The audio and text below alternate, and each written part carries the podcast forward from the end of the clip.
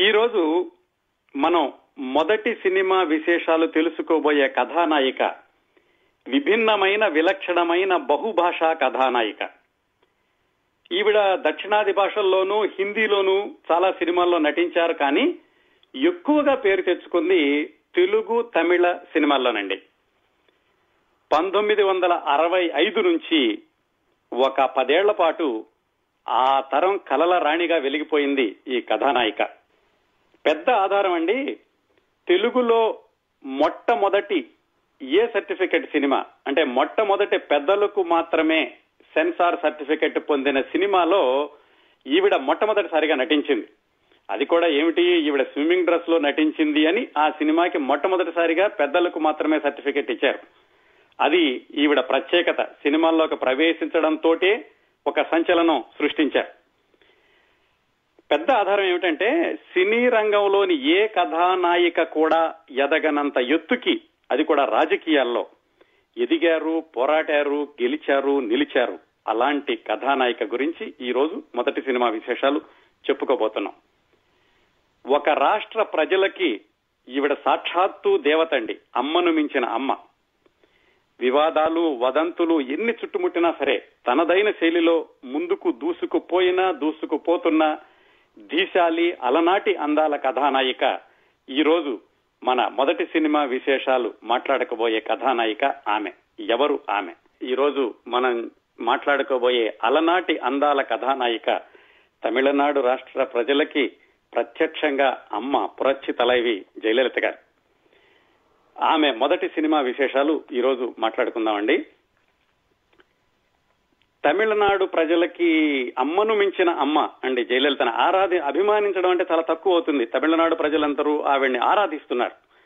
అలాగే ఆవిడ సినీ రంగంలో రాణించినటువంటి పదిహేను ఇరవై సంవత్సరాలు కూడా తన అందచందాలతో నటనా పాటవంతో నాట్య ప్రతిభతో ఆ తరాన్ని ఉర్రో తొలగించారండి రాజకీయాల్లో ఆమె విలక్షణమైన వ్యవహార శైలి ఎంత వివాదాస్పదమైనప్పటికీ తనదైన ముద్ర వేయడంలో వేసి విజయం సాధించడంలో తనకు తానే సాటి అని నిరూపించుకున్న తమిళనాడు ముఖ్యమంత్రి జయలలిత గారి బాల్యం సినిమాల్లోకి వచ్చే వరకు జరిగినటువంటి ఆవిడ జీవితంలోని సంఘటనల్ని పరిశీలిస్తే ఆవిడ ప్రవర్తనకి మనస్తత్వానికి పునాదులు ఎలా పడినాయి అనే విషయం తెలుస్తుందండి.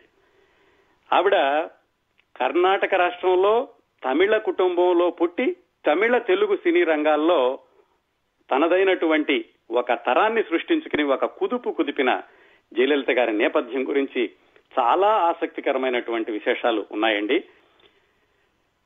జయలలిత ఆవిడ నటిగా చాలా ఉచ్చ స్థాయిలో ఉన్న రోజుల్లో దాదాపుగా నలభై సంవత్సరాల క్రిందట ఆవిడకి ఇరవై ఆరు సంవత్సరాల వయసు ఉన్నప్పుడు అంటే పంతొమ్మిది వందల డెబ్బై నాలుగు ప్రాంతాల్లో ఆమె తన గురించి ఒక ఆత్మకథలాగా అప్పటి ప్రముఖ సినీ పత్రిక విజయ చిత్రంలో రాసుకున్నారండి. ఒక ఆరు నెలలో ఏడు నెలలో రాశారు. అప్పటి వరకు అధికారికంగా ఆవిడ గురించి చాలా మందికి తెలియదు ఇది రాశాక ఇంకొక నాలుగైదు సంవత్సరాలకి తమిళ పత్రిక కుముదం అని దాంట్లో ఆవిడ చాలా వివరంగా కొన్ని నెలల పాటు తన ఆత్మకథను రాశారు. ఆ తమిళ పత్రికల్లో ఆత్మకథను రాసేటప్పుడే ఎంజీఆర్ గారు కూడా కొన్ని విషయాలకు అభ్యంతరం చెప్పారని ఆ తర్వాత దాన్ని ఆవిడ మధ్యలో మానేశారనో ఏదో కొన్ని వదంతులు కూడా వచ్చినాయి ఆ రోజుల్లో. దాని విషయం పూర్తిగా నాకు తెలియదు కానీ ఆ తర్వాత మరొక ఇద్దరు జయలలిత గారి జీవితాన్ని ఒక నవల రూపంలో రెండు పుస్తకాలు రాశారండి ఆ తర్వాత ఆవిడతో సంప్రదించే. ఇప్పుడు నేను మీకు చెప్పబోయే విశేషాలు మాత్రం నలభై సంవత్సరాల క్రిందట విజయ చిత్రంలో ఆవిడ స్వయంగా మొట్టమొదటిసారిగా రాసుకున్న ఆత్మకథలోని విశేషాలు. నిజానికి ఈ ఆత్మకథ రాసుకున్నప్పుడు ఆవిడ కథానాయికగా ఉచ్చ స్థాయిలో ఉన్నారు కానీ కనీసం రాజకీయాల్లోకి వెళదామని నామమాత్రంగానైనా అనుకోలేదు. అప్పటికి ఎంజీఆర్ గారు కూడా ఇంకా రాజకీయాల్లోకి వెళ్ళలేదు. అలాంటి రోజుల్లో ఆవిడ రాసుకున్నటువంటి స్వయం అనుభవాలు ఈనాటి కార్యక్రమంలో మీకు వినిపిస్తాను. ఒక సంఘటనతోటి మొదలు పెడతానండి. జయలలిత గారు బాగా పేరు తెచ్చుకున్నాక ఒక తమిళ సినిమా షూటింగ్ కోసమని ఆవిడ మైసూరులో వెళ్ళారు మైసూర్లో స్టూడియోలో బిఆర్ పంతులు అని ఆయన దర్శకులు. ఆయన షూటింగ్ చేస్తున్నారు. జయలలిత గారికి మొట్టమొదటిసారిగా కన్నడ సినిమాలో అవకాశం ఇచ్చింది కూడా ఆయన బిఆర్ పంతులు అన్న ఆయన. అక్కడ షూటింగ్ చేస్తుంటే కొంతమంది కన్నడ ప్రజలు వచ్చి బయట గొడవ చేయడం మొదలు పెట్టారట ఏమిటి అంటే జయలలిత గారు బయటకు వచ్చి తాను కన్నడ అమ్మాయినే అని చెప్పాలి అని. ఎందుకు ఎందుకు చెప్పాలి అంటే తమిళనాడు ప్రజలందరూ మాకు మా తమిళ ప్రాంతానికి చెందిన అమ్మాయిని వాళ్ళు అంటున్నారు. మీరు మైసూరులో పుట్టి పెరిగారు కాబట్టి మీరు కన్నడ అమ్మాయిని మీరు అందరికీ చెప్పండి అని వాళ్ళు గొడవ చేశారట. జయలలిత వచ్చి వాళ్ళకి వివరించారట. చూడండి నేను కన్నడ దేశంలో పుట్టాను కాకపోతే మా పూర్వీకులందరూ తమిళులు అందుకని మా మా వంశ తాత ముత్తాతలు మా వంశవృక్షం అంతా తమిళంలో నుంచి వచ్చింది కాబట్టి నేను తమిళ అమ్మాయిని అవుతాను మీ దగ్గర పుట్టి పెరిగాను కాబట్టి నేను కన్నడ అమ్మాయిని అవుతాను అనేదో సర్ది చెప్పి పంపించారు వాళ్ళకి. మొత్తానికి ఇందులో నేను చెప్పదలుచుకుంది ఏమిటంటే జయలలిత వాళ్ళ తాత ముత్తాతలు తమిళనాడులో శ్రీరంగానికి చెందిన వాళ్ళు. ఆ తాత ముత్తాతల్లో కొంతమంది ఆ శ్రీరంగం నుంచి రకరకాల ప్రదేశాలకు వెళ్ళి స్థిరపడ్డారు. వాళ్ళల్లో ఒక శాఖ వాళ్ళు ఆంధ్రప్రదేశ్లోని గుంటూరు కూడా వచ్చారటండి. మరికొంతమంది నెల్లూరు వెళ్ళారు. జయలలిత గారి తాతగారు మైసూరు వచ్చి అక్కడ స్థిరపడ్డారు. ఆ విధంగా జయలలిత పుట్టింది మైసూరులో. వాళ్ళ అమ్మగారి పేరు వేదవల్లి వాళ్ళ నాన్నగారి పేరు జయరామన్. వాళ్ళ తాతగారు మైసూరులో మైసూరు మహారాజా జయరామచంద్ర జయచామరాజ వడియార్ ఆయన ఆస్థానంలో ఆయన వాళ్ళ కుటుంబ వైద్యుడిగానో లేకపోతే వైద్య సలహాదారుగానో పనిచేస్తూ ఉండేవాళ్ళు. జయలలిత గారి నాన్నగారి నాన్నగారు అన్నమాట. ఆయన పేరు రంగాచారి. ఆయన సర్జన్గా పనిచేస్తూ ఉండేవాళ్ళు ఆ మహారాజా ఆస్థానంలోను. ఆయనకి మహారాజు గారంటే చాలా అభిమానం గౌరవం. చాలా మంది ఏమిటంటే ఆ రోజు మహారాజా మైసూరు మహారాజా గారు కొలువుకోటంలో పనిచేసే వాళ్ళు వాళ్ళ పిల్లల పేర్లు గాని వాళ్ళ ఇళ్ళ పేర్లు గాని జయ అనే పేరుతో వచ్చేలాగా పెట్టుకుంటూ ఉండేవాళ్ళు. అందుకనే జయలలిత గారి నాన్నగారి నాన్న రంగాచారి గారు వాళ్ళ అబ్బాయికి అంటే జయలలిత గారి నాన్నగారికి జయరామన్ అని పేరు పెట్టారు. అట్లాగే ఈ జయరామన్కి వేదవల్లి అనే ఆవిడతోటి ఆవిడ వయసు పదహారు సంవత్సరాలు ఉండగా వివాహం అయింది. వాళ్ళకి కలిగినటువంటి ప్రథమ సంతానం అంటే జయలలిత అన్నగారు ఆయన పేరు జయకుమార్ అని పెట్టారు. దురదృష్టవశాత్తు ఆ తర్వాత ఆయన ఎక్కువ సంవత్సరాలు బ్రతకలేదు చిన్న వయసులోనే మరణించారు అది అక్కడ పెట్టేస్తే. మళ్ళా మన జయలలిత గారి దగ్గరికి వస్తే వాళ్ళ తాతగారికి ఆ మైసూరు మహారాజా సంస్థానంలో పనిచేసేటప్పుడు జయ విలాస్ అని ఒక ఇల్లు ఉండేది. ఆ పక్కనే లలిత విలాస్ అని ఇంకొక ఇల్లు ఉండేది. ఆ రెండు పేర్లు కలిసి వచ్చేలాగా ఆయన ఈ పాపకి జయలలిత అని పేరు పెట్టారు. కాకపోతే జయలలిత గారి అమ్మగారు వేదవల్లి ఆవిడ మాత్రం ఈ ఈ పాపని కోమలవల్లి అని పిలుచుకుంటూ ఉండేవాళ్ళట. మైసూరులో చిన్నప్పుడు స్కూల్లో చేర్చినప్పుడు కూడా ఆవిడ కోమలవల్లి అని రాశారని కొన్ని చోట్ల రాసింది. జయలలిత గారు పుట్టింది పంతొమ్మిది వందల నలభై ఎనిమిదో సంవత్సరం ఏప్రిల్ ఇరవై నాలుగో తారీఖున. వాళ్ళ నాన్నగారికి జాతకాలంటే చాలా ఆసక్తి దాని మీద చాలా నమ్మకం అట ఆయన ఆయన జాతకంలో రాసిన ప్రకారం ఈవిడ పుట్టింది నిండు పౌర్ణమి శుక్రవారం ముఖ నక్షత్రం అటది. ఆ రోజు ఆ ఈవిడ పుట్టినటువంటి నక్షత్రం తిది పార్వతీదేవి పుట్టినటువంటి నక్షత్రం అట. వాళ్ళ నాన్నగారు చెప్పారట. అందుకని మా అమ్మాయి నక్షత్రంలో పుట్టింది. ఎప్పటికైనా కానీ చాలా ఉన్నతమైనటువంటి స్థాయికి వెళుతుంది ఏ రంగంలోనైనా కానీ అని ఆయన బాగా చిన్నప్పుడు అందరితో చెప్తూ ఉండేవాళ్ళట. ఈ విషయాలు రాసుకున్నప్పటికీ ఇంకా జయలలిత గారు సినీ రంగంలోనే ఉన్నారు. ఆవిడ ఇంకా రాజకీయాల్లోకి రావాలని కూడా అనుకోలేదు. కానీ వాళ్ళ నాన్నగారు అనుకున్న విషయం ఆ తర్వాత రోజుల్లో నిజమైందనమాట అప్పట్లో ఏమిటంటే విజయలక్ష్మి పండిట్ గారు రాజకీయాల్లో చాలా చురుకుగా ఉండేవాళ్ళు. రాజకీయాల్లో చురుకుగా ఉన్న మహిళల్లో మొదటి స్థాయిలో ఉండేవాళ్ళు విజయలక్ష్మి పండిట్ గారు. అందరూ కూడా ఆవిడ పేరు చాలా గొప్పగా చెప్పుకుంటూ ఉండేవాళ్ళు. వీళ్ళ నాన్నగారు అంటూ ఉండేవాళ్ళట మా అమ్మాయి చాలా చక్కటి నక్షత్రంలో పుట్టింది విజయలక్ష్మి పండిట్ లాగా రాజకీయాల్లో చాలా పైకొస్తుంది అని ఆయన అందరితో చెప్పుకునేవాడట. నిజంగానే ఆ తర్వాత పైకి వచ్చారు అది వేరే విషయం అనుకోండి. వాళ్ళ నాన్నగారుకి జాతకం మీద నమ్మకం ఈవిడ భవిష్యత్తు మీద అంత భరోసా ఉంటూ ఉండేది. కాకపోతే దురదృష్టవశాత్తు జయలలితకి రెండు సంవత్సరాల వయసు ఉన్నప్పుడే వాళ్ళ నాన్నగారు మరణించారు. అది కూడా ఎలా జరిగిందంటే జయలలిత తర్వాత వాళ్ళ అమ్మగారికి ఇంకొక అబ్బాయి పుట్టాడు. ఆ అబ్బాయిని గర్భిణీతో ఉండగా జయలలిత వాళ్ళ అమ్మగారు వేదవల్లి బెంగళూరులో ఒక హాస్పిటల్లో ఉన్నారు. ఎందుకంటే జయలలిత వాళ్ళ అమ్మగారి నాన్నగారు వాళ్ళు బెంగళూరులో ఉండేవాళ్ళు. జయలలిత నాన్నగారి నాన్నగారు వాళ్ళు మైసూరులో ఉంటే వాళ్ళ అమ్మ తరఫున తాతగారు బెంగళూరు. ఆ బెంగళూరులో హాస్పిటల్లో జాయిన్ అయినప్పుడు ఒక రోజు జయలలితకు అప్పుడు రెండు సంవత్సరాల వయసు. హఠాత్తుగా కబురు వచ్చిందట. ఏమిటంటే ఈ జయలలిత గారి నాన్న బెంగళూరులో హాస్పిటల్లో ఉన్న భార్యను చూసి ఆయన మైసూరు వెళ్ళి ఏం తీసుకురమ్మంటావు మైసూరు నుంచి? అని కూడా అడిగారట. ఆ తర్వాత రోజు హఠాత్తుగా వార్త వచ్చి ఈయన చనిపోయారు అనేటటువంటి వార్త తెలుసుకుని వీళ్ళ అమ్మగారు ఈ రెండు సంవత్సరాల జయలలితను తీసుకుని మైసూరు వెళ్ళారు ఆవిడ రాసుకున్న ఆత్మకథలో రాశారు నాకు చాలా లీలగా గుర్తుంది. అక్కడ దిగేటప్పటికి ఒక కారు కారు వెనకాల సీట్లో మా నాన్నగారి మృతదేహం ఉంది. ఎవరో దీపం పట్టుకుని ఉన్నారు. నేను మా అమ్మ చంకలో ఉన్నాను. అంతవరకే కొంచెం గుర్తుంది. నాన్నగారి గురించి జ్ఞాపకాలు ఎక్కువగా లేవు అని ఆవిడ రాసుకున్నారు. వాళ్ళ నాన్నగారు ఏమిటంటే చాలా సరదా పురుషుడట పెద్ద బాధ్యతలు అవి లేకుండా వాళ్ళ నాన్న తాతగారు సంపాదించినటువంటి ఆస్తి అంతా వాళ్ళ నాన్నగారికి వచ్చింది. దాన్ని ఎక్కువగా ఖర్చు చేయడమే కానీ ఆవిడ ఒక ఆయన ఒక క్రమ పద్ధతిలో ఉద్యోగం చేయడం కానీ అలాంటి ఒక ఉపాధి ఉన్న మనిషి ఏమీ కాదట. అందుకని వీళ్ళ నాన్నగారు మరణించేసరికి దాదాపుగా ఆస్తి వ్యవహారాలు అవన్నీ కూడా చిక్కుల్లో పడి వీళ్ళ అమ్మగారికి చుట్టూతా ఆర్థిక ఇబ్బందులు చుట్టుముట్టినాయి. దాదాపు కోర్టు వరకు కూడా వెళ్ళి బెంగళూరు చుట్టూతా తిరుగుతూ ఉండేవాళ్ళట వీళ్ళ అమ్మగారు. వాళ్ళ నాన్నగారు మరణించాక. ఇంకా వీళ్ళ అమ్మగారు వేదవల్లి గారి గురించి చెప్పాలంటే వేదవల్లి అని ఎందుకంటున్నానంటే ఆ తర్వాత ఆవిడ సినిమాల్లోకి వచ్చాక ఆవిడ పేరు సంధ్య అయ్యింది. నిజానికి ఆవిడ పేరు వేదవల్లి అండి. జయలలిత గారి అమ్మగారి పేరు.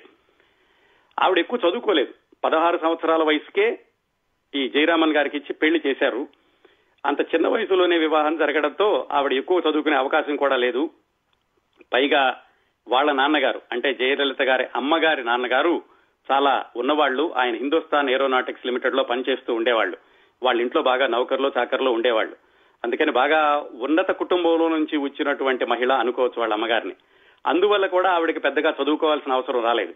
కానీ ఒక్కసారి ఇలాగా వాళ్ళ నాన్నగారు మరణించడం ఆర్థిక ఇబ్బందులు కోర్టు చుట్టూతా తిరగడం ఈ వ్యవహారాలతోటి ఇంకా మైసూరులో ఉండలేక ఆవిడ జయలలితని తమ్ముడిని ఆ తర్వాత తమ్ముడు పుట్టారు. ఆ పెద్ద అబ్బాయిని తీసుకుని బెంగళూరు వెళ్ళారు బెంగళూరులో వాళ్ళ తాతగారింట్లో ఉంటూ ఉండేవాళ్ళు. వాళ్ళ తాతగారింట్లో చాలా బాగుండేది. ఎందుకంటే ఉన్నవాళ్ళు కాబట్టి. కాకపోతే తల్లి ముగ్గురు పిల్లలతోటి నాన్నగారింట్లో ఉంటోంది. అలా ఎంతకాలం ఒక్కరితే ఉంటాను అనుకుని ఆవిడ ఏం చేశారంటే బహుశా ఆవిడకి ఇరవై రెండు ఇరవై మూడు సంవత్సరాల వయసు ఉండొచ్చు జయలలిత గారి అమ్మగారికి. అప్పుడు ఆవిడ టైప్ నేర్చుకుని పోస్టల్ ట్యూషన్లో షార్ట్ హ్యాండ్ కూడా నేర్చుకుని అక్కడ బెంగళూరులో రైల్వే అవ- ఆరోగ్య వ్యవహార శాఖ డైరెక్టర్ ఒక ఆయన ఉంటే ఆయన దగ్గర పర్సనల్ సెక్రటరీగా చేరారు. ఆ విధంగా ఆవిడ పని చేయడం మొదలుపెట్టారు అక్కడ. ఆవిడ ఉద్యోగం చేస్తూ జయలలితకి మూడు సంవత్సరాలు మూడున్నర సంవత్సరాల వయసు ఉండగా మొట్టమొదటిసారిగా స్కూల్లో చేర్పించారు బెంగళూరులోనే. అక్కడ ఈవిడ పేరు కోమలవల్లి అని రాశారు అని కొన్ని చోట్ల రాశారు. కాకపోతే జయలలిత గారు మాత్రం ఎప్పుడూ తన పేరు జయలలిత అని మాత్రమే చెప్పుకుంటూ వచ్చారు. ఆ స్కూల్లో చేర్చి స్కూల్లోకి వెళ్తున్నారు. ఈ వాళ్ళ అమ్మగారు ఉద్యోగం చేసుకుంటున్నారు పర్సనల్ సెక్రటరీ గాను. అలా చేస్తూ ఉండగా ఏదో సందర్భంలో కెంపరాజ్ అని ఒక కన్నడ దర్శకుడు నిర్మాత ఆయన ఈ వేదవల్లి గారిని చూసి నేను ఒక సినిమా తీయబోతున్నాను అందరూ కొత్త వాళ్ళని పెట్టుకుంటున్నాను మీకు నటించడానికి ఏమైనా ఆసక్తి ఉందా అని జయలలిత గారి అమ్మగారిని అడిగారు ఆవిడకి అసలు సినిమా ఏమిటి నటించడం ఏమిటి నాటకాలు ఏమీ తెలియదు ఆవిడేదో గుంభనగా ఉద్యోగం చేసుకుంటున్నారు వాళ్ళ నాన్నగారు సాంప్రదాయబద్ధమైనటువంటి కుటుంబం. ఆవిడ వెంటనే ఏమి అనకుండా మా నాన్నగారిని అడిగి చెప్తానన్నారు. వాళ్ళ నాన్నగారి దగ్గర అడిగారు సినిమాలటండి దాంట్లో నటించమని అడుగుతున్నారు కెంపరాజు గారు ఏమంటారు? అంటే ఆయన ఇంత ఎత్తున లేచారు. సినిమాలు ఏమిటి నటించడం ఏమిటి మనకి ఇంటా వంట లేదు. అలాంటి వాటి గురించి ఆలోచనలు కూడా పెట్టుకోవద్దు అని. ఆవిడ కూడా నటించాలని అనుకోలేదు. పెద్ద ఆయన అడిగారు కాబట్టి వాళ్ళ నాన్నగారికి ఒక మాట చెప్పారు. ఆ విధంగా మళ్ళా కెంపరాజు గారికి చెప్పారు. నాకు ఇలాంటి వద్దండి మా నాన్నగారు అటువైపే రావద్దంటున్నారు నాకు కూడా ఆలోచన లేదు అని ఆ కెంపరాజు గారికి చెప్పేశారు జయలలిత గారి అమ్మ వేదవల్లి గారు. ఆ తర్వాత అదే సినిమాని కృష్ణకుమారి హీరోయిన్గా తీశారట కర్కోటయ్య అని అది కూడా కన్నడ సినిమా. దాని సంగతి అక్కడ వదిలేస్తే ఇక్కడ ఇంకొక వ్యక్తిని పరిచయం చేసుకోవాలి. ఈ వేదవల్లి గారి చెల్లెలు ఆవిడ పేరు అంబుజం. ఆవిడ ఏమిటంటే ఈ చాలా ఆ రోజుల్లో చాలా అడ్వాన్స్డ్గా ఉంటూ ఉండేవాళ్ళు. ఆవిడ ఎయిర్ హోస్టెస్ ఉద్యోగానికి అప్లికేషన్ పెట్టారు. ఆ ఎయిర్ హోస్టెస్ ఉద్యోగం వచ్చింది ఆవిడకి. ఎయిర్ హోస్టెస్గా చేరినప్పుడు ఎవరు జయలలిత గారు పిటి గారు. చేరినప్పుడు ఆవిడ వాళ్ళ నిబంధనల ప్రకారం జుట్టు కత్తిరించుకుని బాబ్డ్ హెయిర్ చేయించుకోవాలి. అలాగా బాబ్డ్ హెయిర్ చేయించుకుని ఇంటికి వచ్చారు ఇంటికి వచ్చినప్పుడు వాళ్ళ తాతగారు అంటే జయలలిత గారి తాతగారు అంటే అంబుజం గారి నాన్నగారు.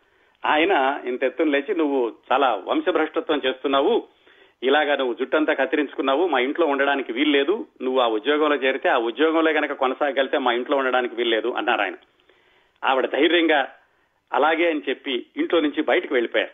వెళ్ళిపోయి మద్రాసులో ఉండడం మొదలు పెట్టారు ఎవరు జయలలిత గారి పిన్ని గారి గురించి విశేషాలని అక్కడికి వెళ్ళిపోయి ఆవిడ వారానికి రెండు సార్లు ఫ్లైట్ ఎయిర్ హోస్టెస్ కింద బెంగళూరు వస్తూ ఉండేవాళ్ళు. కాకపోతే మరి వాళ్ళ నాన్నగారు ఇంటికి రావద్దన్నారు కదా. అందుకని ఆవిడ ఎలాగో జయలలిత గారి అమ్మగారికి కబురు చేసి ఆ ఎయిర్ ఎయిర్పోర్ట్కి రమ్మనమని అక్కడికి జయలలిత గారి అమ్మగారు క్యారేజ్ తీసుకెళ్తే అక్కడ భోజనం చేస్తూ ఉండేవాళ్ళట. ఆ విధంగా అక్క చెల్లెళ్ళు కలుసుకుంటూ ఉండేవాళ్ళు. ఈ అంబుజం గారు మాత్రం ఇంటికి రావ- రావడానికి వాళ్ళ నాన్నగారు ఒప్పుకోలేదు. అలా వెళుతున్నప్పుడు జయలలిత గారి అమ్మగారు జయలలిత చిన్నపిల్ల నాలుగు సంవత్సరాల ఐదు సంవత్సరాల వయసు ఉంటుంది. తన వెంట తీసుకెళ్తూ ఉండేవాళ్ళు. ఆ అంబుజం గారికి ఈ పిల్లంటే చాలా ఇష్టం. అందుకని అక్క మీ అమ్మాయిని నాతో పంపించు నేను మద్రాసు తీసుకెళ్తాను నేను ఎలాగో వెళ్తూ వస్తూ ఉంటాను కదా నాలుగు రోజులు నా దగ్గర ఉంచుకుని మళ్ళీ వెనక పంపిస్తాను అని అలాగా ఆ చిన్నపిల్ల జయలలితని తీసుకెళ్ళి తన దగ్గర కొన్ని రోజులు ఉంటుకుని మళ్ళా బెంగళూరు వచ్చినప్పుడు వాళ్ళ అక్కగారి దగ్గర వదిలేస్తూ ఉండేవాళ్ళు. ఆ విధంగా మొదలైంది జయలలిత బాల్యం. అప్పుడు ఆ జయలలిత చిన్నపిల్లగా ఉన్నప్పుడు తన పిన్ని యొక్క జీవిత విధానాన్ని జీవన శైలిని పరిశీలించేటటువంటి అవకాశం వచ్చేది. ఆ ఎయిర్ హోస్టెస్గా పనిచేస్తూ ఉన్నప్పుడే ఆ అంబుజానికి చిత్తూరు నాగయ్య గారు తీస్తున్నటువంటి సినిమా నా ఇల్లు అని దాంట్లో వేషం వేసే అవకాశం వచ్చింది. ఆవిడ అప్పటికే చాలా అభ్యుదమైనటువంటి భావాలు చాలా ముందు చూపుతోటి చాలా డేరింగ్ డాషింగ్గా ఉంటూ ఉండేవాళ్ళు. అందుకని ఆవిడకి సినిమాల్లో అవకాశం రాగానే ఆ అవకాశాన్ని తీసుకున్నారు జయలలిత గారి పిన్ని గారు. నాగయ్య గారు ఆ అంబుజం గారి పేరుని విద్యావతి అని మార్చి నా ఇల్లు అనే సినిమాలో మొట్టమొదటిసారిగా వెండి తెరకి పరిచయం చేశారు. అప్పటికింకా ఆవిడ వాళ్ళ నాన్నగారితోటి సంబంధం లేదు కాబట్టి వాళ్ళ నాన్నగారి దగ్గర నుంచి ఈవిడికి ఏమైనా రెసిస్టెన్స్ రావడం ఇలాంటిదేమీ లేదు. అందుకని ఆవిడ జీవితాన్ని ఆవిడ జీవిస్తున్నారు సినిమాల్లో నటించడం మొదలు పెట్టారు ఒక్క నిమిషం ఈవిడ గారి గురించి చెప్పేస్తాను జయలలిత గారి పిన్ని గారి గురించి. ఆ విద్యావతి అని పేరు మేర్చుకున్నాక మార్చుకున్నాక నా ఇల్లు సినిమాతోటి వెండి తెరకి పరిచయం అయ్యాక ఆవిడ చాలా తమిళ సినిమాల్లో కూడా నటించారు. అలాగే తెలుగులో బంగారు పాప అనే సినిమాలో కూడా నటించారు. మనం నాలుగైదు నెలల క్రిందట చెప్పుకున్నప్పుడు కూడా ఈ విషయం ప్రస్తావించుకున్నాం. అందులో జగ్గయ్య గారి భారీగా వేశారు ఈ విద్యావతి పేరు మార్చుకున్నటువంటి అంబుజం.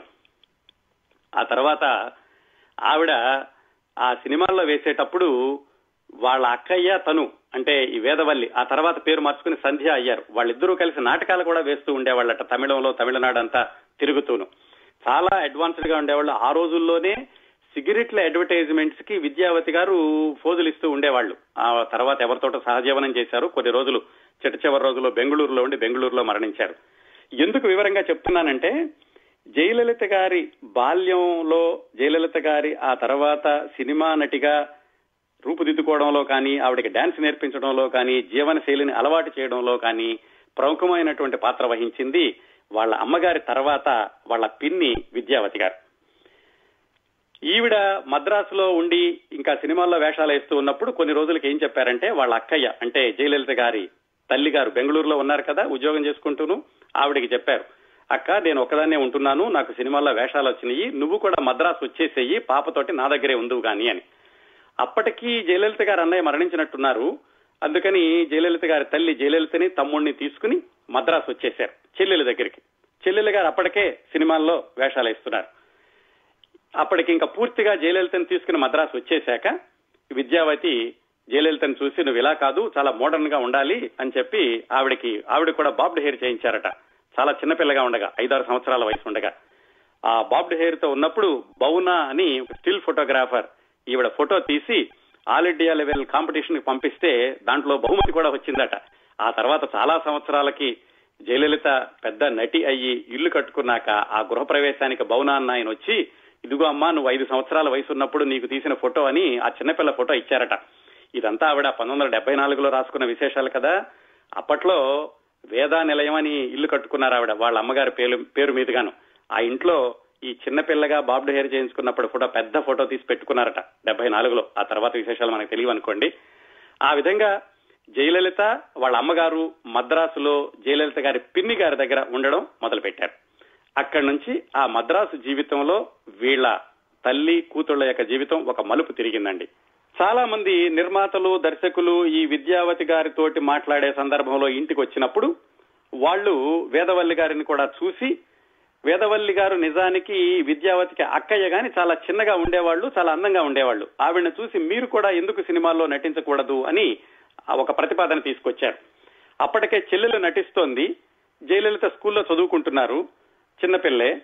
అందుకని ఆవిడ కూడా సినిమాలో నటించడానికి ఒప్పుకున్నారు. ఆ విధంగా సంధ్య గారు ఆవిడ పేరు వేదవల్లి గారి పేరు సినిమాల్లో చేరాక సంధ్యగా మార్చుకున్నారు. సంధ్య కూడా సినిమాలో నటించడం మొదలు పెట్టారు సంధ్య విద్యావతి ఇద్దరు సినిమాల్లో నటిస్తూ ఉండేవాళ్ళు. జయలలిత స్కూల్లో చదువుకుంటూ జయలలిత జయలలిత గారి తమ్ముడు ఇద్దరు స్కూల్లో చదువుకుంటూ ఉండేవాళ్ళు. అక్కా చెల్లెళ్ళు ఇద్దరూ కూడా సినిమాల్లో బిజీ అవడంతో ఈ పిల్లల్ని చూసుకోవడం కష్టం అనిపించి వాళ్ళు డ్రైవర్ని ఇంట్లో పని మనిషిని పెట్టుకున్నారు. వీళ్ళు పొద్దున్నే షూటింగ్కి వెళ్ళిపోతే అక్క చెల్లెళ్ళు ఈ పిల్లలిద్దరిని పని మనుషులే తీసుకుని వాళ్ళు స్కూల్కి తీసుకెళ్ళి మధ్యాహ్నం తీసుకొచ్చి సాయంకాలం స్నానం చేయించి ఇలాంటి పనులన్నీ చేస్తూ ఉండేవాళ్ళు. కొన్ని రోజులకి ఏమనిపించిందంటే జయలలిత గారి తల్లి గారికి ఇలాగా ఉంటే వాళ్ళు ఈ కుటుంబ జీవితాన్ని కోల్పోతున్నారు ఒకవేళ వాళ్ళ తాతగారి దగ్గర ఉంటే బాగుంటుంది అని బెంగుళూరు పంపించారు జయలలితని వాళ్ళ తమ్ముడిని అప్పటికే వాళ్ళ తాతగారికి తెలిసింది పెద్దమ్మాయి కూడా సినిమాల్లో నటిస్తోంది అని. అందుకని ఆయన కరాఖండిగా చెప్పేశారు మీ అక్క చెల్లెళ్ళిద్దరు నా ఇంటికి రావద్దు నాతో మీకు సంబంధాలు లేవు మేము మీ మొహం చూడను మీరు సినిమాలో నటిస్తున్నారు అని ఆయన అప్పటికి వాళ్ళని అంగీకరించడం మానేశారు. కాకపోతే చిన్న పిల్లలు కాబట్టి వీళ్ళంటే అభిమానంగా ఉండేవాళ్ళు. ఆ విధంగా జయలలిత తమ్ముడు బెంగుళూరు వెళ్ళి బెంగుళూరులో చదువుకోవడం మొదలుపెట్టారు. అక్కడ చదువుకుంటూ మధ్య మధ్యలో సెలవులకి మద్రాసు వచ్చేవాళ్ళు. మద్రాసులో అమ్మ పిన్ని గారు ఉండేవాళ్ళు. అలా సెలవుల్లో మద్రాసు వచ్చినప్పుడు ఏమైందంటే ఉండేది చాలా తక్కువ సమయం కాబట్టి ఇలా సెలవుల్లో వచ్చినప్పుడు వాళ్ళ అమ్మగారు పిన్ని గారు ఇద్దరూ కూడా ఈ పిల్లలిద్దరిని షూటింగ్కి తీసుకెళ్తూ ఉండేవాళ్ళు. అలా ఒకసారి ఒక కన్నడ సినిమా శ్రీశైల మహాత్యం అనే సినిమా షూటింగ్కి సంధ్యతోటి జయలలిత వాళ్ళ తమ్ముడు వెళ్ళారు అక్కడ ఏమైందంటే ఒక బాల నటి రావాలి ఆ సినిమాకి. ఆ అమ్మాయి రాలేదు ఆ రోజు షూటింగ్కి ఆ సెట్ ఏమో ఆ రాత్రితోటి తీసేయాలి. మర్నాడు పొద్దున్నే వేరే సినిమా షూటింగ్ ఉంది. ఆ అమ్మాయితో చిన్నపిల్లతోటి కనుక షూటింగ్ జరగకపోతే వాళ్ళకి చాలా నష్టం వస్తుంది. వాళ్ళు ఏం చేశారంటే సంజయ్ గారితో వచ్చినటువంటి జయలలితను చూసి ఈ చిన్నపిల్ల బాగుంది చాలా అందంగా ఉంది చాలా చలాకీగా ఉంది మీ అమ్మాయిని ఈ బాలనటిగా వేయించవచ్చు కదా అని అడిగారు. వాళ్ళ అమ్మగారికి అసలు ఇష్టం లేదు. నేను పడుతున్నాను ఈ బాధలన్నీ ఏవో మా అమ్మాయిని కూడా మళ్ళీ ఇటు తీసుకురావడం ఇష్టం లేదు అని అన్నారు. కాకపోతే ఎందుకైనా మంచిదని ఈ పిల్లని అడిగారు. ఏమిటి వీళ్ళు సినిమా అంటున్నారు మరి ఈ బాలనటిగా చేస్తావా అంటే మరి చిన్నపిల్ల ఏమీ తెలీదు సరే అన్నారు ఆవిడ. మొత్తానికి ఆ రోజు షూటింగ్లో పాల్గొన్నారు బాలనటిగాను శ్రీశైల మహాత్యం. ఆ తర్వాత పిల్ల చిలాకీగా ఉందని చెప్పి వాళ్ళ తర్వాత ఒక పాట కూడా పెట్టారు ఈ అమ్మాయి మీద. ఆ విధంగా రికార్డుల ప్రకారం చెప్పుకోవాలంటే జయలలిత గారి మొట్టమొదటి సినిమా బాలనటిగా శ్రీశైల మహత్యం అనే కన్నడ సినిమా. కొన్ని చోట్ల దాదాపుగా అదే సంవత్సరాల్లో అంటే ఈవిడికి పంతొమ్మిది వందల అరవై సంవత్సరాలకు అటు ఇటుగా అదే సంవత్సరాల్లో జయలలిత ఒక ఇంగ్లీషు సినిమాలో కూడా నటించారు అని కొన్ని చోట్ల రాశారు. ఆ ఇంగ్లీషు సినిమాని ఆ తర్వాత రోజుల్లో రాష్ట్రపతి అయిన వివి గిరి గారు అబ్బాయి శంకరగిరి అన్న ఆయన తీశారని ఆ సినిమాలో ఈవిడ నటించారని కొన్ని చోట్ల రాశారు కానీ ఆవిడ రాసుకున్న ఆత్మకథలో మాత్రం ఆ ఇంగ్లీషు సినిమా ప్రస్తావన ఎక్కడ రాలేదు. మరి అది నిజమో అబద్ధమో మనకు తెలియదు కానీ కన్నడ సినిమాలో బాలనటిగా నటించిన విషయం మాత్రమైతే ఆవిడ ఒప్పుకున్నారు. ఆ విధంగా శ్రీశైల మహత్యం అన్న సినిమాలో నటించారు. ఇది జరుగుతున్నప్పుడు ఏమిటి? బెంగళూరు నుంచి అప్పుడప్పుడు సెలవుల్లో మద్రాసు వస్తూ ఉండేవాళ్ళు. కొన్ని రోజులకి వాళ్ళ అమ్మగారికి అనిపించింది ఇట్లా సెలవుల్లో రావడం పూర్తిగా అక్కడే పెరగడం దీనికంటే కూడా మన దగ్గర ఉంటే బాగుంటుందని పూర్తిగా జయలలితని వాళ్ళ తమ్ముడిని తన దగ్గరికి తెచ్చేసుకున్నారు మద్రాసుకి. మద్రాసుకి తీసుకొచ్చేసి మద్రాసులో అక్కడ చర్చి పార్క్ కాన్వెంట్ అని దాంట్లో జాయిన్ చేశారు. జాయిన్ చేసి కేవలం కాన్వెంట్లోనే కాకుండా ఈ చెల్లెలి యొక్క ప్రోత్సాహంతో అంటే సంధ్య గారి చెల్లెలి విద్యావతి ప్రోత్సాహంతో జయలలితకి భరతనాట్యం కథక్ ఇలాంటి వాటిల్లో శిక్షణ ఇప్పించడం మొదలు పెట్టారు అలా డాన్స్ నేర్చుకుంటూ ఉన్నప్పుడు జయలలిత ఆ చిన్నపిల్లగా ఉన్నప్పుడు అంటే పదమూడు పన్నెండు పదమూడు సంవత్సరాల వయసు ఉన్నప్పుడు డాన్స్ బాగా నేర్చుకున్నప్పుడు ఆవిడ ఆంధ్రప్రదేశ్లో కూడా కాకినాడ రాజమండ్రి ఇలాంటి చోట్ల కూడా వచ్చి వాళ్ళ డాన్స్ డాన్స్ ట్రూప్ తోటి ప్రదర్శనలు ఇచ్చారట. అట్లాగే నెల్లూరులో ఆత్మకూరులో కూడా ఒకసారి అక్కడ ఏదో హై స్కూల్ ఫంక్షన్ అవుతుంటే అక్కడ కూడా ప్రదర్శన ఇచ్చారట ఈ విషయాలన్నీ జయలలిత గారు ఇంకా మొట్టమొదటి సినిమా విడుదల అవ్వక ముందు అప్పట్లో సినిమా పత్రికలో రాశారు. జయలలిత అనే ఒక కొత్త అమ్మాయి సినిమాల్లోకి వస్తోంది. ఈవిడ నటీమణి ఈవిడ నటీమణిగా మారకం ఈవిడ నాట్యకత్తె నాట్యకత్తెగా ఉన్నప్పుడు ఇలా ఆంధ్రప్రదేశ్లోని చాలా పట్టణాల్లో ఈవిడ ప్రదర్శనలు ఇచ్చారు అని అప్పటి పత్రికల్లో రాశారు. మొత్తానికి ఆవిడ డాన్స్ నేర్చుకుంటూ ఉన్నారు. కాలేజీ స్కూల్కి వెళుతూ ఉన్నారు కాన్వెంట్కి కాన్వెంట్కి వెళ్ళినప్పుడు ఒకసారి ఏదో ఫంక్షన్కి అప్పటి ప్రముఖ తమిళ నటుడు శివాజీ గణేశన్ గారు వెళ్ళారట ఆయన వెళ్ళి ఏదో ఆవిష్కరణకో దేనికో వెళ్ళినప్పుడు ఈ చిన్నపిల్లని చూసి అమ్మా నువ్వు సంధ్య గారు అమ్మాయి కదా బాగా చదువుకుంటున్నావా అని అడిగారట. అలాగే ఆ స్కూల్లో ఉన్న మాస్టర్లు కూడా చెప్పారట. సంధ్య గారు అమ్మాయి చాలా బాగా ఎలా చదువుతోంది ఏమిటి? అని అడిగితే వాళ్ళు చెప్పారు చాలా బాగా చదువు చదువుతుందండి బాగా చురుకు గల అమ్మాయి అని వాళ్ళు చెప్పారట. ఆ తర్వాత కొన్ని రోజులకి ఈమె మొట్టమొదటి రంగస్థల ప్రవేశం చేసేటప్పుడు అంటే ఆరంగేట్రం చేసేటప్పుడు నాట్యానికి ముఖ్య అతిథిగా శివాజీ గణేశన్ గారిని పిలిచారు. ఆ విధంగా ఆవిడ మొట్టమొదటిసారిగా ఆరంగేట్రం చేశారు. ఆ తర్వాత శివాజీ గణేశన్ గారితో హీరోయిన్గా నటిస్తాను ఈవిడికి తెలియదు శివాజీ గణేశన్ గారికి తెలియదు శివాజీ గణేశన్ గారు అప్పటికే సంధ్యతోటి హీరోగా నటించారు ఒకటి రెండు తమిళ సినిమాల్లో. స్కూల్లో ఉన్నప్పుడు చాలా చురుకుగా ఉంటూ ఉండేవాళ్ళు. ఇంకా ఏమిటంటే చదువులో కూడా చాలా ముందుండేవాళ్ళు. ఇంగ్లీషు బాగా పట్టుబడింది. ఇంగ్లీష్ పుస్తకాలు బాగా చదువుతూ ఉండేవాళ్ళు. నిజానికి ఆవిడకి అప్పట్లో బాగా చదువుకుని ఏ లాయరు అయ్యి బాగా సంపాదించాలని ఉండేదట. క్రికెట్లో కూడా పటౌడి అంటే చాలా ఇష్టమట స్కూల్లో చదువుకునేటప్పుడు. చదువుకునేటప్పుడు ఎక్కువ చదవకపోయినా కానీ జ్ఞాపక శక్తి విపరీతంగా ఉండేది. స్కూల్లో తనకి జ్ఞాపక శక్తి విపరీతంగా ఉంది అని ఇది పంతొమ్మిది వందల డెబ్బై నాలుగులో రాసుకున్నారు. ఒకసారి ఫాస్ట్ ఫార్వర్డ్ చేసి ఒక పది పది సంవత్సరాల ముందుకెళ్తే పంతొమ్మిది వందల ఎనభై నాలుగులో ఈవిడ్ని జయలలితని ప్రచార కార్యదర్శిగా నియమించాడు ఎంజీఆర్ తన ఏఐడిఎంకే పార్టీకి. ఆ ప్రచార కార్యదర్శిగా ఉన్నప్పుడు వాళ్ళకి ఉపన్యాసాలు రాయడానికి ఒక వ్యక్తి ఉండేవాడు. ఆ వ్యక్తిని ఎంజీఆర్ జయలలిత దగ్గరికి పంపించాట ఆవిడకి ఉపన్యాసం రాసిపెట్టు అని. అక్కడికి వెళ్ళినప్పుడు జయలలిత ఇదంతా ఇప్పుడు పంతొమ్మిది వందల ఎనభై నాలుగులోనండి. వెళ్ళినప్పుడు జయలలిత అతను అడిగిందట ఏం ఉపన్యాసం రాశారు? అంటే అతను పేపర్లు ఇవ్వబోయాడు. మీరు నాకు పేపర్లు ఇవ్వవసరం లేదు మీరు చదివి వినిపించండి అందట. సరే ఒకసారి చదివాడు. మళ్ళా రెండోసారి చదవండి అన్నారట ఈవిడ. రెండోసారి కూడా చదివాడు. ఇంకా చాలు అని చెప్పేసి మొత్తం ఆ నాలుగైదు పేజీల ఉపన్యాసం అంతా కూడా రెండే సార్లు విని మొత్తం ఆవిడ పునరావృతం చేశారట. అంత జ్ఞాపక శక్తి ఉండేది. ఈ జ్ఞాపక శక్తికి పునాది ఆవిడ కాలేజీలో చదువుకునేటప్పుడే ఉంది. ఈవిడ పంతొమ్మిది వందల డెబ్బై నాలుగు ఆత్మకథలో నాకు జ్ఞాపక శక్తి ఆయనకి ఎక్కువ అని రాసుకున్నారు. ఆ తర్వాత పది సంవత్సరాలకి ఈ సంఘటన జరిగింది. అంత జ్ఞాపక శక్తి సూక్ష్మ గ్రాహ్య శక్తి ఉండబట్టే రాజకీయాల్లో ఎన్నింటినో ఎదుర్కొని కరుణానిధి కూడా ఎదురు నిలబడి ఆ ఉపన్యాసాల్లో ఉపన్యాసాలు చెప్పి ఆ విధంగా పేరు తెచ్చుకున్నారు జయలలిత గారు ఆ తర్వాత రోజుల్లోనూ. సరే ఈవిడ కాలేజీలో చదువుకునే చదువుకుంటూ ఉండగానే కాలేజీ కాదండి కాన్వెంట్లో చదువుకుంటూ ఉండగానే కాన్వెంట్లో మెట్రిక్ పాస్ అయ్యారు. మెట్రిక్ పాస్ అయ్యి కూడా చాలా మంచి మార్కులు వచ్చినాయి. తర్వాత గవర్నమెంట్ స్కాలర్షిప్ ఏదో కూడా వచ్చిందట. సుమారుగా అదే సంవత్సరాల్లో ఏం జరిగిందంటే తల్లితోటి అప్పుడప్పుడు షూటింగ్లకి వెళ్తూ ఉండేవాళ్ళు. ఒక కన్నడ సినిమా నన్న కర్తవ్య అని ఆ సినిమా డైరెక్షన్ వేదాంతం రాఘవయ్య గారు. ఏది తెలుగులో దేవదాస్ సినిమా చూశారు తీశారు చూడండి ఆయన. ఆ సినిమా షూటింగ్కి వెళ్ళినప్పుడు ఆ సినిమాలో ఇంకా హీరోయిన్ ఎవరో నిర్ణయించుకోలేదు వాళ్ళు. దాంట్లో సంధ్య జయలలిత గారి తల్లి ఒక హీరోయిన్కి అత్త పాత్ర వేస్తున్నారు. వాళ్ళు ఆమెతోటి మాట్లాడుతూ హీరోయిన్ ఎవరైతే బాగుంటుంది అని ఏవో చర్చలు చేస్తూ ఉంటే పక్కనే ఉన్న జయలలితని చూసి అవును మీ అమ్మాయి ఉంది కదా ఇంకొకరిని వెతకడం ఎందుకు? మీ అమ్మాయినే ఈ సినిమాలో హీరోయిన్గా వేయిస్తే బాగుంటుంది అని సంధ్య గారికి వాళ్ళు ప్రతిపాదించారు. ఆవిడ చెప్పారు మా అమ్మాయిని సినిమాల్లోకి తీసుకురావడం ఇష్టం లేదు ఆ అమ్మాయికి ఇష్టం లేదు నేను నటింప చేయను అని. ఇంకొక రెండు నెలలు గడిచింది. వేరే సీన్లు షూటింగ్ అయినాయి కానీ వాళ్ళు అప్పటికి కూడా ఇంకా హీరోయిన్ పెట్టుకోలేదు. పాటలు కూడా రికార్డింగ్ చేయించారు. పాటలు తీసుకొచ్చి సంజయ్ గారికి వినిపించి ఇవ్వండి ఈ పాటలు వినండి హీరోయిన్కి పాటలన్నీ ఉంటాయి మీరు మళ్ళీ ఒకసారి ఆలోచించండి మీ అమ్మాయిని హీరోయిన్గా చేస్తే బాగుంటుంది అని. అప్పటికి కూడా ఆవిడ ఒప్పుకోలేదు. ఇంకా వాళ్ళు వదలకుండా అడుగుతుండేసరికి జయలలిత గారిని అడిగారట. జయలలిత కూడా సరే ఇంతకుముందు ఎప్పుడూ బాలనటిగా వేశారు నాలుగైదు సంవత్సరాల క్రిందట సరే అని ఒప్పుకున్నారు. ఆ విధంగా నన్న కర్తవ్య అన్న సినిమాలో వాళ్ళ అమ్మగారు అత్తగా నటిస్తే దాంట్లో హీరోయిన్గా నటించారు జయలలిత. అది మొట్టమొదట కన్నడ సినిమా. కానీ ఆ సినిమా విడుదలవడానికి ముందు వేరే సినిమా విడుదలైంది. అది రెండో కన్నడ సినిమా ఆవిడ నటించింది. ఆవిడ ఆత్మకథలో ఏం రాశారంటే మా అమ్మగారు నటించమన్నారు. నాకు కూడా ఆసక్తిగా ఉంది అందుకని వెంటనే ఒప్పుకున్నాను అన్నారు. కానీ ఆ తర్వాత వేరే వాళ్ళు రాసినటువంటి ఆ కథల్లో ఏం రాశారంటే నిజానికి జయలలిత గారికి సినిమాల్లో రావాలని ఆసక్తి లేదు. వాళ్ళ అమ్మగారు అప్పట్లో ఉన్న ఆర్థిక పరిస్థితుల దృష్ట్యా ఆవిడ బలవంతంగా ఈవిడిని సినిమాల్లోకి తీసుకొచ్చారు. జయలలిత గారికి కంటే అయితే కనుక ఆవిడేదో లాయర్ అవ్వాలి బాగా సంపాదించాలి ఒక చక్కటి జీవితాన్ని గడపాలి అని ఉండేది కానీ ఆవిడకి సినిమాల్లో రావడానికి ఆసక్తి లేదు అని కొన్ని చోట్ల రాశారు కానీ ఆవిడ రాసుకున్న ఈ ఆత్మకథలో మాత్రం తన ఇష్టంతో సినిమాల్లోకి వచ్చాను అని చెప్పుకున్నారు.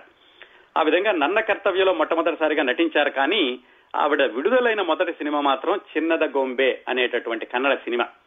ఆ కన్నడ సినిమా బిఆర్ పంతులు అని ఆయన తీశారు. ఈ చిన్నద గొంబే అనే సినిమాలో హీరోగా వేసిన ఆయన పేరు కళ్యాణ్ కుమార్. ఆయన ఎవరంటే బెంగళూరులో వీళ్ళ తాతగారింటి పక్కన ఉండేవాడు. చిన్నప్పటి నుంచి మామయ్య మామయ్య అంటూ ఉండేది. జయలలిత చాలా చిన్నపిల్లగా ఉన్నప్పుడు. ఆయన పక్కన హీరోయిన్గా వేసేటటువంటి అవకాశం ఈ చిన్నద గొంబే అన్న సినిమాలో. అందుకని పెద్దగా కొత్తగా ఏమీ అనిపించలేదు. డాన్సులు చేయడం కానీ ఇవి కానీ అప్పటికే నాట్యం నేర్చుకున్నారు కాబట్టి. ఆ విధంగా మొట్టమొదటిసారిగా జయలలిత గారు పూర్తి సినిమాలో నటించినటువంటి సినిమా మొట్టమొదటి కన్నడ సినిమా చిన్నద గొంబే విడుదలైంది.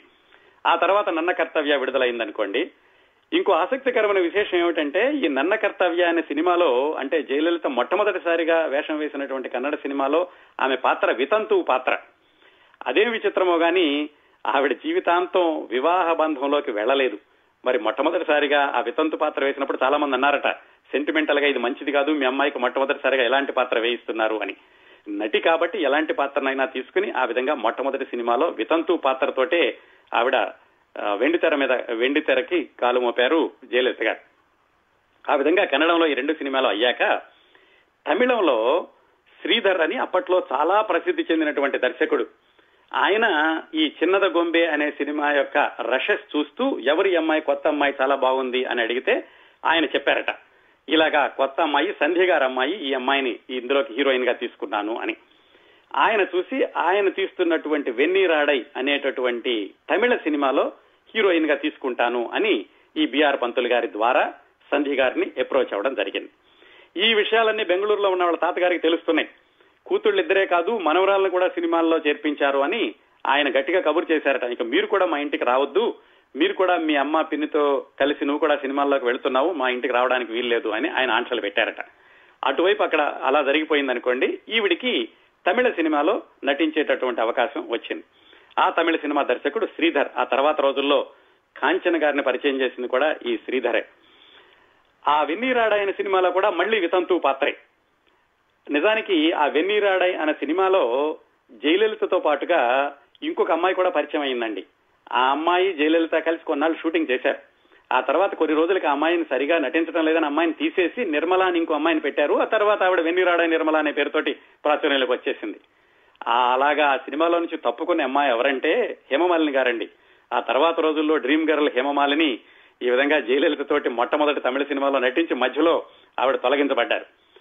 ఆ వెన్నీరాడై సినిమా కూడా చాలా బాగా ఆడింది. విపరీతమైనటువంటి పేరు వచ్చింది జయలలిత గారికి కూడా పేరు వచ్చింది ఇంక అక్కడతోటి ఆవిడ సినిమాల్లో విరమించుకునేటటువంటి ప్రసక్తే లేదు.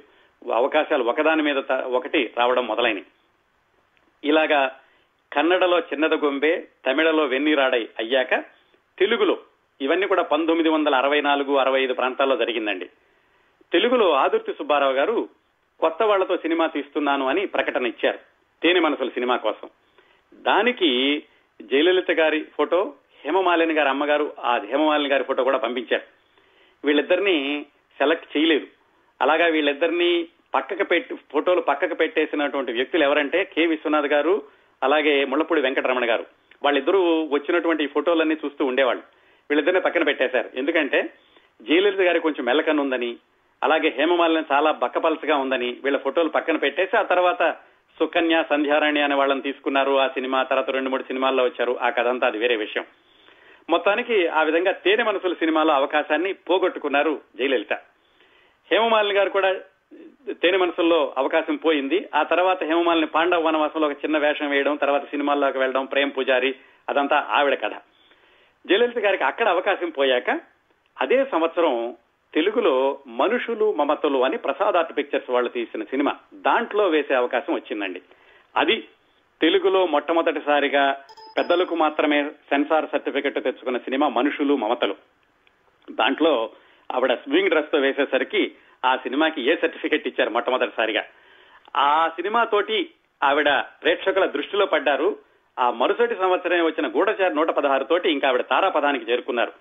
మిగతా సినిమాల కంటే కూడా తెలుగులో గూఢచారి నూట పదహారు కృష్ణ గారి సినిమా దాంతోటి ఈవిడికి గ్లామరస్ హీరోయిన్గా విపరీతమైన పేరు వచ్చిందండి. ఇంకా తర్వాత తర్వాత ఆవిడ వెనక్కి తిరిగి చూసుకోవాల్సిన అవసరం లేదు. ఒక పది సంవత్సరాల వరకు నంబర్ వన్ హీరోయిన్గా ఉన్నారు. తర్వాత పంతొమ్మిది వందల ఎనభై వరకు కూడా సినిమాల్లో కొనసాగారు. ఎనభై ఎనభై ఒకటి ప్రాంతాల్లో సినిమాల్లో మానేసి ఆ తర్వాత రాజకీయాల్లోకి వెళ్ళడం ఎంజీ గారు ఎంజీఆర్ గారితోటి ఆ ఏ అండ్ ఎంకోలో ఉండడం ఆవిడ ఉత్థాన పతనాలు కిందకి రావడం మళ్ళా పైకి వెళ్ళడం ప్రస్తుతం ఆవిడ తమిళనాడు రాష్ట్ర ప్రజలకి అమ్మ ఆవిడ చేపట్టుకున్న పథకాలు కానీ అవి కానీ ఆవిడని అలాగా ఆ, స్థిరంగా నిలబెడుతున్నాయి ముఖ్యమంత్రిగాను అలాగే దేశమంతా కూడా నరేంద్ర మోడీ హవాతో ఊగిపోతున్నప్పటికీ తమిళనాడులో మాత్రం ఆమె పార్టీని గెలిపించి ఆమెకే పట్టం కట్టారు. అమ్మగా ఆవిడని ఆరాధిస్తున్నారు పూజిస్తున్నారు అన్న తప్పు లేదండి. ఆ స్థాయికి చేరుకున్నారు అలనాటి అందాల కథానాయిక జయలలిత. అక్కడ మొదలైందండి ఆవిడ ప్రయాణం. చిన్నద గొంబే కన్నడ సినిమాతోటి వెన్నీరాడై తమిళ సినిమాతోటి మనుషులు మమతలు తెలుగు సినిమాతోటి ఇంకోటి ఏమిటంటే ఆవిడ మనస్తత్వాన్ని విశ్లేషించిన వాళ్ళందరూ చెబుతూ ఉంటారు ఆవిడ ఎవరిని నమ్మరు ఆవిడ తనను మాత్రమే నమ్ముతారు ఏం చేయదలుచుకుంటే ఆ పని చేసేస్తారని. ఇలాంటి వాటికి అన్నిటికీ కూడా బాల్యంలో ఎదురైనటువంటి అనుభవాలు బాల్యంలో ఆవిడని ప్రభావితం చేసిన మనుషులు వీళ్ళందరూ ఉంటారండి. వాళ్ళ పిన్ని గారు నేర్పినటువంటి ఆ ఇండిపెండెంట్ మెంటాలిటీ అలాగే తల్లి గారు ఆ తర్వాత ఎంజీఆర్ ప్రభావం ఆ తర్వాత ఒక కాన్వెంట్లో ప్రిన్సిపాల్ గారు ఒక ఆవిడ ఉండేవాళ్ళట. ఆవిడ ప్రభావం వీటన్నిటితోటి అలా అయ్యారు. అంతేకాకుండా ఆవిడ రాజకీయాల్లో ఉన్నప్పుడు మొదటి రోజుల్లో చాలా సంఘర్షణను ఎదుర్కొన్నారు. ఆ సంఘర్షణతోటి ఒకనొక సమయంలో ఎంజీఆర్ కూడా ఈవిడ్ని సందేహించి ఈవిడ ఎలా ఉంటారో ఏ తిరుగుబాటు చేస్తారో అనేది ఈవిడ మీద కూడా గూఢచారులు నిర్మించడం అలాంటి భయంకరమైన అనుభవాల నుంచి వచ్చారు కాబట్టి ఆవిడని ఎవరిని నమ్మరు. అందుకే జయలలిత గారి రాజకీయ జీవితం ఒక పెద్ద భవంతి కాకపోతే ఒకదాని తర్వాత ఒకటి తలుపులు మూసుకుపోతున్న భవంతి అని రాశారు ఒక చోట. అందుకే ఆవిడ గత జీవితంలో ఎవరితోటి కూడా సంబంధాలు పెట్టుకోరట. తమ్ముడితో కానీ చుట్టాలతో కానీ ఎవరు కూడా ఆవిడ దగ్గరికి రారట. అది ఆవిడ విలక్షణమైనటువంటి వ్యక్తిత్వం. ఏమైనా కానీ అందాల కథానాయికగా మొదలుపెట్టి రాజకీయాల్లో ఆ స్థాయికి వెళ్ళడం ఒక మహిళగా అక్కడ నిలదొక్కుకోవడం మాత్రం చెప్పుకోదగ్గ విషయం. అదండి పురిచ్చి తలవి జయలలిత గారి మొట్టమొదటి సినిమా విశేషాలు.